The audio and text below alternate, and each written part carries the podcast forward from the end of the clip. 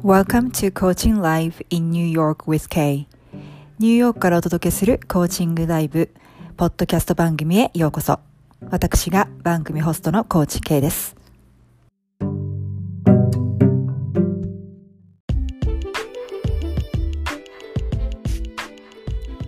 Hi everyone, thanks for tuning in today. I just wanted to say hi and introduce myself as well as what my podcast program is about.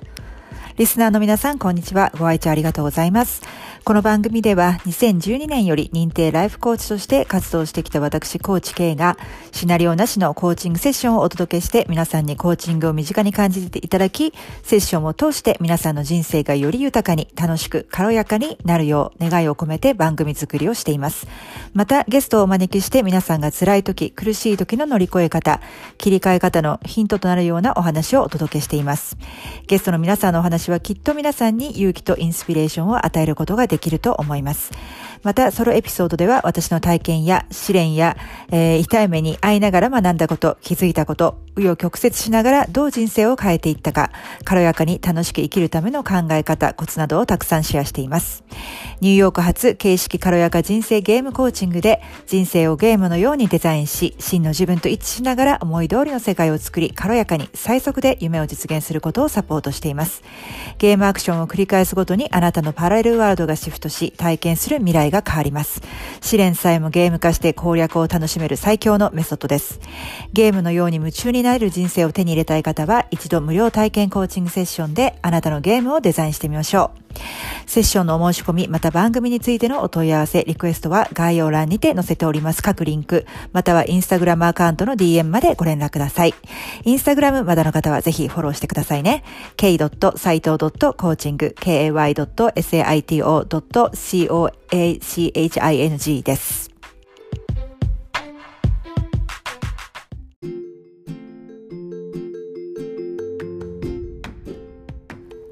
Hi everyone, welcome back to my podcast, Coaching Live in New York with Kay. So this is the last half of my Instagram live where I talked about how much fun you can stand. I hope you found it interesting uh, learning how our mind works and you could see why you may not be having fun as much as you think you want. So today I continue on with how much you can enjoy and have fun your daily life by playing a game. はい、皆さんこんにちは。えー、今日はですね、先週の続きでインスタグラムライブであなたはどれだけ楽しいに耐えられますか、えー、楽しみたくてもえー、楽しめない本当、人生を楽しみたくても楽しめない本当の理由ということの後半戦をお届けしたいと思います。えー、先週の後半からに引き続いて、えー、人間関係のゲーム攻略の続きをお話ししています。えあまりうまくいっていない、また苦手とする人間関係の、まあ、ゲー、あなんでしょうね、そのゲームとして楽しんでしまえる交通ですよね。それこそ日常生活の中で、えどれだけ、えしかも楽、普通だったらちょっと大変そうなことでもあの楽しんで、えー、しまえるあのゲーム作りのコツをお話ししています。えー、あとはですね、まあ、自分自身に投げかける疑問文、えー、の工夫ですよね。で、えっと、多くの人が、あのその楽しんでしまうと、楽しいあまりにこう楽しいというのが続くと、人生真面目に生きてないんじゃないかっていう、なんかこう変な設定みたいのが入っちゃってるんですけれども、実は大変きつい辛いっていうのが異常な状態で、楽しいっていうのが正常なんですね。で、それをしっかり、あの、設定していくこと。えー、そして、まあ、えー、いろいろゲームのそのゲームとして楽しめる成長のスイートスポットの探し方ですとか、えー、合わない人が多い、まあ、職場での環境、まあ、家庭環境もそうですけれども、そういう環境で楽しめるオセロゲームとは何でしょう？そんなことについてもお話ししています。なので私の場合はそういった演技を見に行くっていうなんか基本があったりとかするので、まあ、自作自演ですよね。自作自演をするということ。であのー、だからその嫌な人がいた時はそれを使う。まあなんかもうゲーム攻略ですよね。私の中ではもうゲーム攻略を楽しんでいるだけっていう感じなんですけどあのー、なんだろう。たまにたまにしか関わらなくていい人だと結構やりやすいじゃないですか。でもこれが例えば常に関わらなきゃいけない人とか、まあ、同僚で同じ部署とかチームであったりとか、まあ、上司であったりとかする時っていうのは結構きついと思うんですよね。で私もそんな合わない上司なんてたくさんいましたよ過去。だけど、あのー、やっぱりこう自分が波動を上げていくとだんだん周りから嫌な人って消えていくんですよね。まあだから自分がパラレルをシフトしてるんだと思うんですけど、でも昔はまだまだその、なんでしょうね、エゴが強くて、そう修行、修行真っ只中だった時は、周りにあの自分をイライラさせる人のオンパレードだった時代も結構長かったんで それで結構なんかどうどうなんだろうこのこのブラグどうやってゲーム攻略していけばいいんだろうっていう悩んだ時期も結構あったりとかしてでもそれもなんか結局はあのいろんなもともと私実験好きなんですよね。何でも小さい時からゲーム化するのが好きで何でもかんでもゲームにして遊んでてそれ攻略して楽しんでるっていうのが一人遊び。暗いんですけどそういうのがあったんであの、まあ、合わない上司とかもその人の例えば 好きな話題って何だろうっていうのでこれ前私インスタライブかなんかで話したことあると思うんですけどすごく苦手な苦手っていうかすごい嫌いだった上司がいたんですよね。女性なんだけどアメリカ人で。でなんだろうな。すごく強い人だったので私私も強いから合わないんですでも仕事はすごくできる人だったら超仕事は尊敬してたんだけどとにかくパーソナリティが合わないっていうのがあったんですけどで、えっと、でもあのお子さんが2人いてね、えーえーと、あの時2人もう生まれてたかなちょっと覚えてないですけどおそらく生まれてるね。であの別にその人の子供について私は何の興味もなかったんですけどなんか子供の話するの楽しそうな人なんだなと思ったのでもうわざと子供の話を振るとか、まあ、朝全くそんな気分じゃないんだけどもうそれこそアクションカットの演技ですよね。であのもう朝から笑顔で Good morning って言ったりとか、まあ、それか月曜日と How was your weekend? How's your kids? とか、なんかそういう話をして いって盛り上げると、向こうも、あのー、こっちの鏡ですからね、結局。まあ、子供の話楽しそうにするしみたいな。だそれでなんかどんどん、あの、なんか自分で今日はこれをやってみよう、明日はこれやってみよう、あ、これあんまり反応良くなったら、そういうなんかゲームの作戦を、ゲームアクションを変えていくわけですよね。で、そうすると相手の反応も変わってきて、なんかね、面白くなるわけなんです、そのゲームが自分でやってる。相手はその私がゲームやっててもちろん知らないですよ。知らないけど、なんかどんどんあの反応が変わってきて、なんかそのうち、あ、今日私の演技何点ぐらいかな、もう超私すごい今日演技良かったよな、みたいな感じで、もう自画自賛の 世界に入っていく。で、それでやっていくと、そのうち、あありがとうございます、ゆうこさん。はい。また遊びに来てくださいね。はい。でそのうちなんかその相手の人があの自分が相手をどう思っていたかとか私のことを相手がどう思っているとかそんなことはねどうでもよくなってくるんですよだんだん。でそうするとそもそも私はなもっと究極に行くとそもそも私はなぜこのゲームを始めたのかっていうのも忘れてくる。でだんだんその人と仲良くなってきて私その上司とすごい仲良くなって最後の方あの彼女は旦那さんの転勤の関係で、まあ、辞めちゃったんだけどめちゃくちゃすごい仕事上でもプライベート上でもいい関係になってななんですよね。で私全然あの執着がないのでなんだろうな最初その人のことをどう思ってる方かっていうのはどうでもいいことなんですよね。でまあ今ここじゃないですか今ここが大事なわけでだからそうやっていくうちに人間関係も改善されるしだからこの 何でしょうね実験とかゲームっていうのは普段どんどん皆さんもね使ってほしいなと思います。でそういうふうにやっていくとそのあ本当に真の意味であ自分の世界って自分で作ってるんだなっていうのが実感できる負に落ちるっていうか実感できるのであのそれをやってみてほしいと思うんですよね。でそれ自分がいかにそれを楽しむかがあのポイントになります。だからあのさっきもちょっと話してたんですけどいかにその自分の脳に問い問い問いかけてい質問を投げかけていく、えー、っていうことですよね。でそうすると脳は自然にその質問に反応して働いて答えを探すので答えを探していくのが脳脳脳の働きなのでまあそれ脳で今日はどうやって遊ぼうかな今日はどうやって楽しもうかな今日はどうやったらうまくいくかなっていうのを常に疑問文として投げかけるとどんどんどんどんアイデアっていうのが出てくると思います。でそれをどんどん組み込んでいって楽しんでいく。ということかなうん。であとそのさっきあのまだみゆきさんとかよさんが入る前だったかなジョインする前だったかな。そのコンフォートゾーンの外にあるっていうのが楽しい。楽しいがコンフォートゾーンの中にあの中じゃなくて外にある場合っていうのはまあやっぱ怖いんですよね。楽しいと感じるのが。で楽しいと感じて楽しすぎちゃうのが不安になるっていうのは非常におかしな心理なんだけどそういう人の方が絶対的に多くて日本人は特にそうだと思います。アメリカ人でもそう。あのー、割とシリアスな人はそうだと思います。なんかこう楽しんじゃいけないみたいな感じ？で楽しくしすぎてると人生を真面目に生きてないんじゃないかみたいな。なんかそんな変な変な設定入っちゃってるん ですよでも楽しむために人生があるわけで。で前私ちょっと前何週間 1ヶ月か何週間か前のリールでもあげたけど天国に行って聞かれる質問はたった2つなんですよね。あなたは自分の人生を楽しみましたか？あなたは人に親切にしましたか？これだけなんですね。だから神様が気にしてるのってこれだけなんです。で自分の人生を楽しみましたかっていうのに、まあ、人に親切にしましたかっていう100%この2つたった2つのシンプルな質問にイエスって100%答えられる人っていうのは少ないと思います。でもそれで終わってたらすごいね。そう変な設定。そう。もったいないじゃないですか。だからまずはあの、まあ、よく言われてる話かもしれないですけど自分に許可をするってことですよね。楽しんでいいんだ。楽しいのが当たり前だっていう設定を入れるっていうことです。で大変辛い苦しいつまんないっていうのは異常なわけなんですよ。皆さんなんかそれが社会の普通になっちゃってるけどそれはちょっと異常なんです。異常な状態。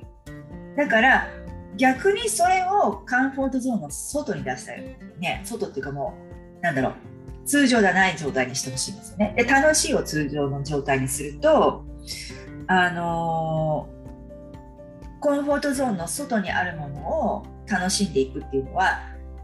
自分と昨日と同じ今日を繰り返しててもそれは起こらないので自分をそこのだそこのカンフォートゾーンの外に出していくっていう作業が必要で、まあ、それを私のコーチングはやってるんですけどでじゃないと、まあ、人生って変わらないだから自分だったら普通は普段の自分だったら絶対やらないなってことをわざとやっていくんですよね。でそこの成長のスイートスポットっていうのは、まあ、自分だったとちょっと見つけるのが大変だから、まあ、だからコーチングっていうのはそこでコツがつかめるのででその後そう自分でパターン化できるのであの非常になんだか時短であの自己成長ができるし時短であのパラレルシフトができるっていうのが多分コーチをつける一番のなんでしょうね利点かなとは思いますけどじゃないと人生って変わらないですよね全然。でそのスイートスポットっていうのが微妙なそのあまりねカンフォートゾーンのコンフォートゾーンのすんごい離れたところにあると逆にそれはあのストレスたまるのであストレスになっちゃうのであの効果がないんですよね。でもそのちょっと外っていうので失敗するのか失敗しないのかわからない、えー、まあ半々ぐらい。でももしかしたらいけるかもしれない。だからそこの微妙な点をスポットを探してまあ、毎日ゲームをしていくことで毎日何か変化があるのであの言ってみると毎日パラレルシフトができるみたいな感じですかね。うん、なんかいつもと同じことをしたりとかうん。なんだろうなまあこれ100いけるかなとかまあ9割方いけるかなっていうことをやってるだけでは人生は変わらないんですよね。で確かにあのちょっと怖いなと思うことをずっと続けるのって人によってはタイプによってはそれがストレスになっちゃう人もいるけどだからそこに楽しいっていうのも感じないといけないんですよね。なんかちょっと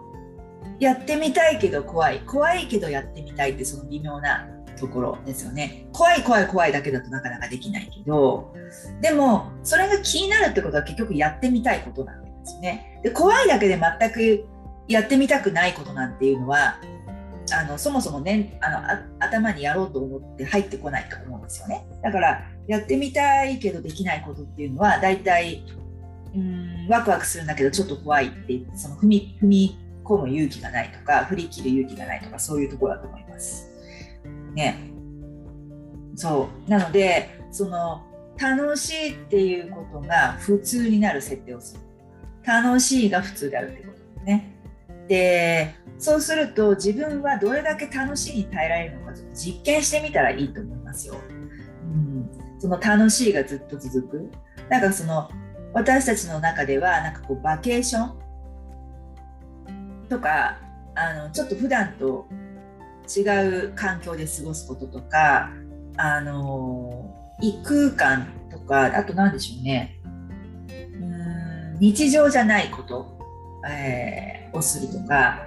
えー、そういうことしかなんか簡単に思い浮かばなかったりするけども私がさっき出した例のようにいろんなゲームは日常でできます。あのそれを多分人を巻き込むと一番面白いのかなと思いますね。自分の中だけでやってるゲームよりはこう人とのゲーム、えー、なので自分だけでやってるのって結局その自己完結なので、えー、ていうんだろうな。結果が分かりやすい予測しやすいじゃないですか。自分の能力を自分で知ってるからある程度。だけど人が絡んでくると人が反応があるわけなので分かんないですよね。だからこういったインスタライブもそうだしインスタに何か投稿することもそうですよね。反応が分からない。だからそういう意味でいろんな人を巻き込むっていうのは面白いゲームになるかなと思います。はい、ゆめこさんかな、こんばんは。こんにちは。皆さんどうですか？楽しい？我慢できますか？どのぐらい我慢できるでしょうか？楽しんでますかね？ああ、今日楽しかったっていうふうに皆さん寝てますか？で、ああ、今日も楽しみだなって起きてますか？っていうことなんですよね。あ、川和さん、こんばんは。もうちょっとクロージングに入ってきてしまってますけども、なので、あのー、とにかくその変な えー、ゆうきさん笑ってたけど、まあ、変な設定、そうそうそう、外してください。楽しいが普通、設定やってみます。みゆきさんもね、多分あのストイックタイプだと思うんですよ、どっちかっていうと。じゃなかったかな。なので、あのー、なかなかね、楽しい、ゆるいの感覚っていうのは、ストイックタイプの人だから私もね、ライブ始めの頃に話してたんですけど、めちゃくちゃ分かんなかったんです私も。でもそういう私でもここまで変われるっていうのはうんなんかやっぱりゲーム効果みたいなのはあると思うんですけどうんだから楽しいなんだろうストイックが楽しかったっていうのもあるんですけどね私の場合は。みゆきさんそうです。そうそうそう。だからみゆきさんはそのあれですよね。あの昔の私あのさっきねあの優子さんがいた時にシェアしてたんですけど昔の私というのはその楽しいっていうこととか簡単に楽にできることに、えー、何の意味があるのかよく分からなかったっていうかそんな簡単にできてしまう楽にできてしまうことのどどこが楽しいのっていうスタンスだったんですね。だからまあ難しいことえー、大変なことほど燃えるみたいな感じだったのでだからそこをあの、まあ、ハンターのように落としていく。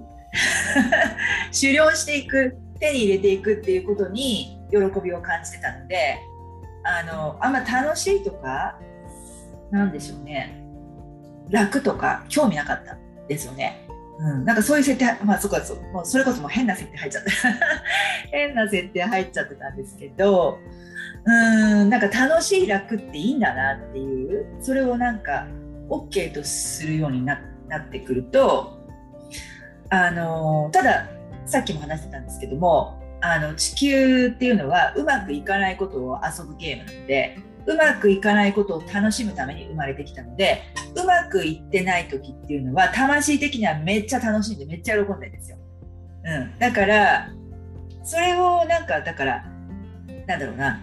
楽しくゲーム化していくっていうこと。それを本当にドラマに入り込んじゃってなんか真剣にやって苦しくなっちゃってっていうのでは意味がないのであの、まあ、楽しんでいくっていうことですよね。うん、そうそうそう。で楽しいに罪悪感を感じている人とか自分だけが楽しいって思っちゃうっていう人っていうのは、まあ、完全に意識が外向いますね。他人軸ですね。自分が楽しければそれでいいと思います。でそれは全然自分勝手ではなくてあのさっきも話してたんですけど自分がまず楽しいでそれはすごいすいませんなんかすごい大きな車がトラックが通ったすいません。えー、っと何の話ですっけ？あそうそうそうそう。それを表現していくっていうのは逆に一番の社会貢献なわけなんですよね。うん、であの、まあ、私とかはいつもパワフルだねとか言われるんですけど あのなんかいつも元気だねとかいつも楽しそうだねとかあの言われるんですがあのそれって全然うちの例えば私がフルタイムで勤めてる会社の社風では全然ないんですよ。だからあんなに全然自分が合わないとこ合わないとこ社風的ね、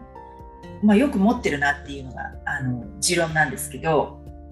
でも私は別に合わせようとしてないから持ってるのかなっていう逆に。っていうことと、まあ、あとは周りにあの伝染させていくみたいなのがあるかなと思ってます。なので皆さんも周りに合わせる必要は全くなくて自分が楽しくいることが一番の社会貢献になってると思います。そして仕事とプライベートは分ける必要がないということですよね。仕事でいかに遊ぶかっていうことっていうのはなんかそういう楽しそうなところに人って集まってくるのであの楽しいっていうことに罪悪感を感じる楽しいちゃっててなんか人生真剣に考えてないんじゃないかとかいうのはあの本当にそれこそ変な設定ですね。変な設定入っちゃってるのでその設定を外してください、えー、で楽しいということが一番の社会貢献だしそれを堂々と表現していく。それは周りがどういう状況であってもです。どういう人たちが多くてもです。でそういう人たちは必ずやっぱりあの皆さんの楽しいに引っ張られていくし光と闇だと光の方が強いんですよ。だから光にだんだん引っ張られたからオセロのオセロのゲームみたいな感じ？で白と黒。で白が光で黒が闇だとしたら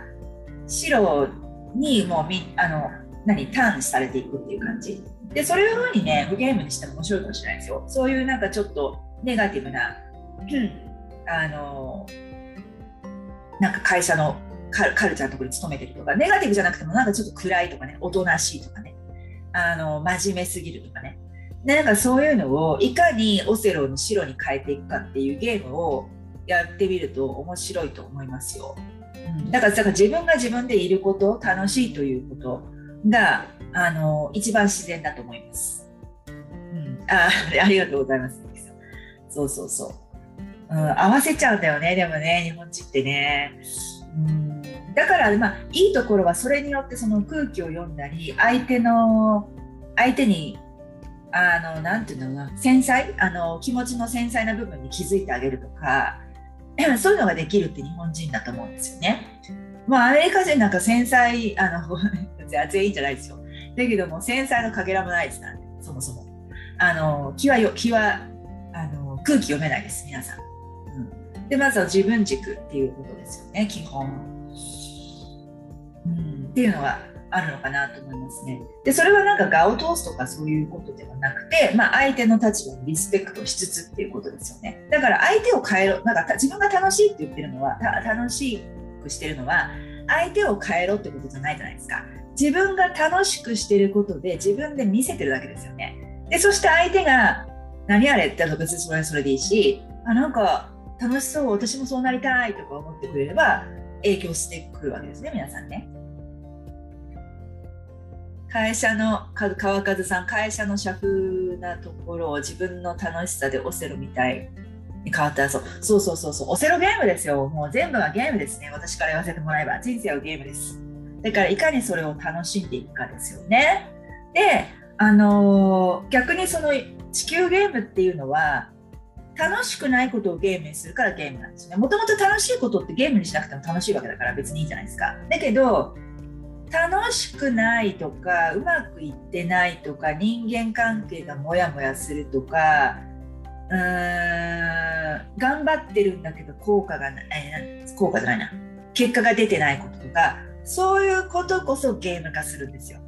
うん、だから私のコーチングって楽しいんですそういうことこそゲーム化するからそうすると今度人間ってあの、まあ、小さい時からのねやってたゲームとか今あのオンラインゲームとかやられる方いるかもしれないですけどゲームって攻略するとレベル上がるじゃないですか。で攻略するのって楽しいですよね。だからそういう風な感覚にしていっちゃうとあれなんかこれって試練だったのか大変なことだ辛いことだか分かんなくなっちゃって結果どうでもよくなってくるんですよ。本当に。これねやってみてください。面白いですよ。あであの無料体験コーチングぜひ来てください。面白いです。でそのゲームを作ってやっていくことであの楽しくなっちゃうのであれそもそもなんで私これ悩んでたんだけど私あれちょっと待ってそもそもなんでこれモヤモヤしてたんだっけっていうのがもう分かんなくなるし結局どうでもよくなってそのゲーム攻略を楽しくやっていくことだけに集中できるので結果としてあれ？悩みなくなっちゃったとかあれ？あれ目標も達成しちゃったとかそういうことになってくんで。そうするともうそれが自分の中でパターン化されていくのでなんだろうなコツがつかめてくるとなんか試練が来るとなんか嬉しくなるんです逆に。あよしこれはゲームやっと今度はゲームをどうやって作戦作ろうかなみたいなことになるともうめちゃめちゃ人生強いですよ。もうあの怖いものなしっていう感じで あります。もちろんねあのそれぞれ私も経験してますけどいろいろ家族の病気とか死とかありますよね。あの、まあ、あと友達の死とかね、まあ、そういうのはねさすがにちょっとゲーム化って言われてもっていうのはあってでも人生で本当に深刻になるのってそういう時ぐらいでなんかあとはほとんどのことはゲーム化できると思いますよ。うん、でもそういう例えばご家族の死とかねご家族の病気とかがあった場合でもあのそんな軽やかなゲームじゃないかもしれないけどあのこれを自分はどうやってあの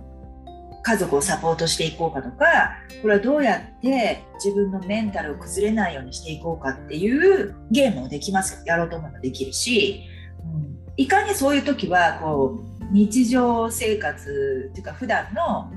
ルーティンにあのなんだろうな。フォーカスしていくかっていうのはあの結構メンタルを stable に保つあのコツだと思いますね。ご家族に何かがあった場合っていうのは逆に。逆になるべくこう日常生活に入っていく。のはいいかなと思います。怖いものなし。何でしょうね。私の怖いものは何だろう。退屈？退屈は怖いですね。恐怖ですね。退屈はあとはまあ今今今はずっと健康ですけどうん健康がなくなったら怖いとは思うと思いますよ。やっぱり、うん。うん、ちょっと退屈はちょっと私にとっては死に近いですね。退屈なのは耐えられない。でもその退屈っていうのとリラックスっていうのは違うじゃないですか。私昔退屈イコールリラックスイコールなんか退屈みたいな風に捉えちゃってた時があったのでもう。常に on the go 英語で on the go っていうのは常に動いている、まあ、要はなんかよく表現されるマグロのようにとかね。マグロのようじゃないと死んじゃうみたいな。そういうタイプだったですよね。完全に。もうそうですね。それこそもう10年10年 10年も経ってないかなそのぐらい前まではもうそんな感じだったんだけどでもやっぱり瞑想を覚えたりとかあのマインドフルネスを覚えたりとかするとアメリカっていうのは日本よりそれ全然進んでますからね。私もだいぶ前から やってたんですけどそれをやっていってだんだんあリラックスすることって退屈とは違うんだなっていうことが分かってきたっていうかなんかいつもマインドが動いちゃってたんですよね前はね、うん、でもマインドに隙間ができることがえー、隙間ができる時間を作った方がいろんなアイディアとかもひらめいてくるしうーん何でしょうね。ずっと探していた答えが突然なんかしてる時にパッと来たりとかするっていうのもそのギャップを作るコツをつかんだからかなと思いますね。うん、そうそうそう。皆さんはどうですかね？なんか今自分の中でその今日はあなたはどれだけ楽しいに耐えられるっていうテーマで話してきましたけど皆さんは今こう今のね送っている生活の中であこれちょっとゲーム化できそうだなこれちょっとゲームにして楽しんじゃった方がいいかなっていうのはありますかね？そういうのをぜひねやってみてください。でもし、あのどうやってゲームしてゲームにしてゲームアクション作ればいいんだろうと分かんない方はあのぜひ無料体験コーチングセッションにあのえー、来てください。あの、多分その、まあ、その無料体験コーチングセッションで1回ですけど、まあ、それだけでも結構クリアになったりとか、あ、こうやってやっていけばいいんだなっていう、初歩のところは、あのなんとなくつかめると思うし、自分が何をゲームにしていいか分かんないっていう人も、あ、なるほどなっていう、何かっていうのは、とりあえず分かると思うんですよね。そうそうそうそう。そうですね、川上さん、マインドのゆとりですよね、大切ですよね。マインドが常に動いちゃってる人っていうのは、何だろうな、生きているようで生きてないって言った方がいいかもしれないですよね。あのずっと動いちゃってる。っていうのはうんやっぱり内観する時間とかは常に必要ですよね。うん、と思いますね。うん、それはまあマインドフルネス、瞑想であったりとか、なんか普段のルーティンがあった時に、えー、そのマインドフルネスの練習をしてみるっていうのはいいと思います。はい。はい、なので、あのー、楽しいということをぜひ皆さん、あのー、普通のそれが当たり前というふうに設定をしてください。そうすると逆に今度は楽しくないことの方に違和感を感じるようになる。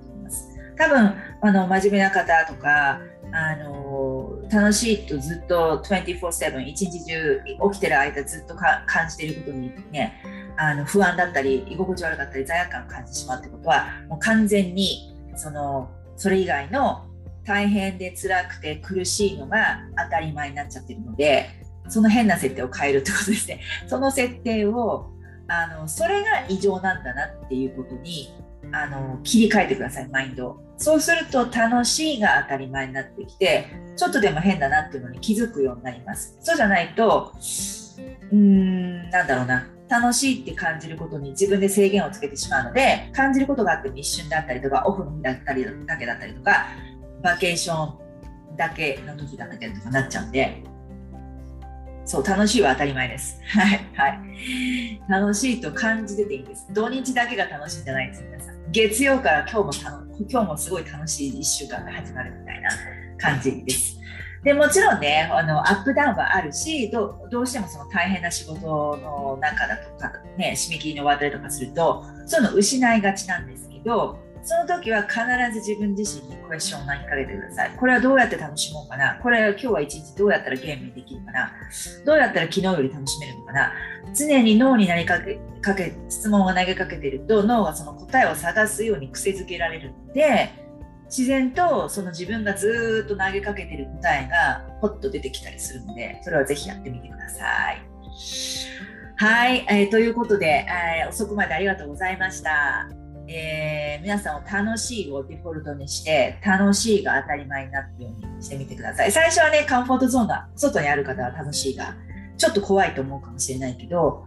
そこを超えると楽しいがコンフォートゾーンの中に入ってくるので、うん、であとはそのいつでもちょっと怖い楽しいけどワクワクするけど怖いっていうところを探してそこでゲームをしていくと自分自身も成長してパラレルシフトをしまくっていくようになると思います。はい。脳に質問してください。はい。ありがとうございました。またちょっとライブ、えー、しようと思うので、またお時間合う方は遊びに来てください。はい。で、あと、あの体験、えー、コーチングセッションはいつ、えー、随時募集してますので、無料でね、最初初回は募集してますので、えー、皆さん、え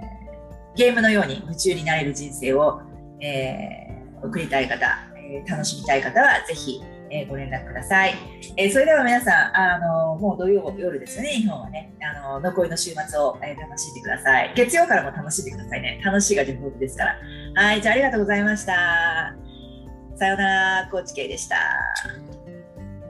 あかよさんありがとうございます。ありがとう。普通に設定。楽しい、えー、社会貢献。はい人を巻き込む。巻き込んでゲームはいはい、やってみてください。かよさん、ありがとうございました。失礼します。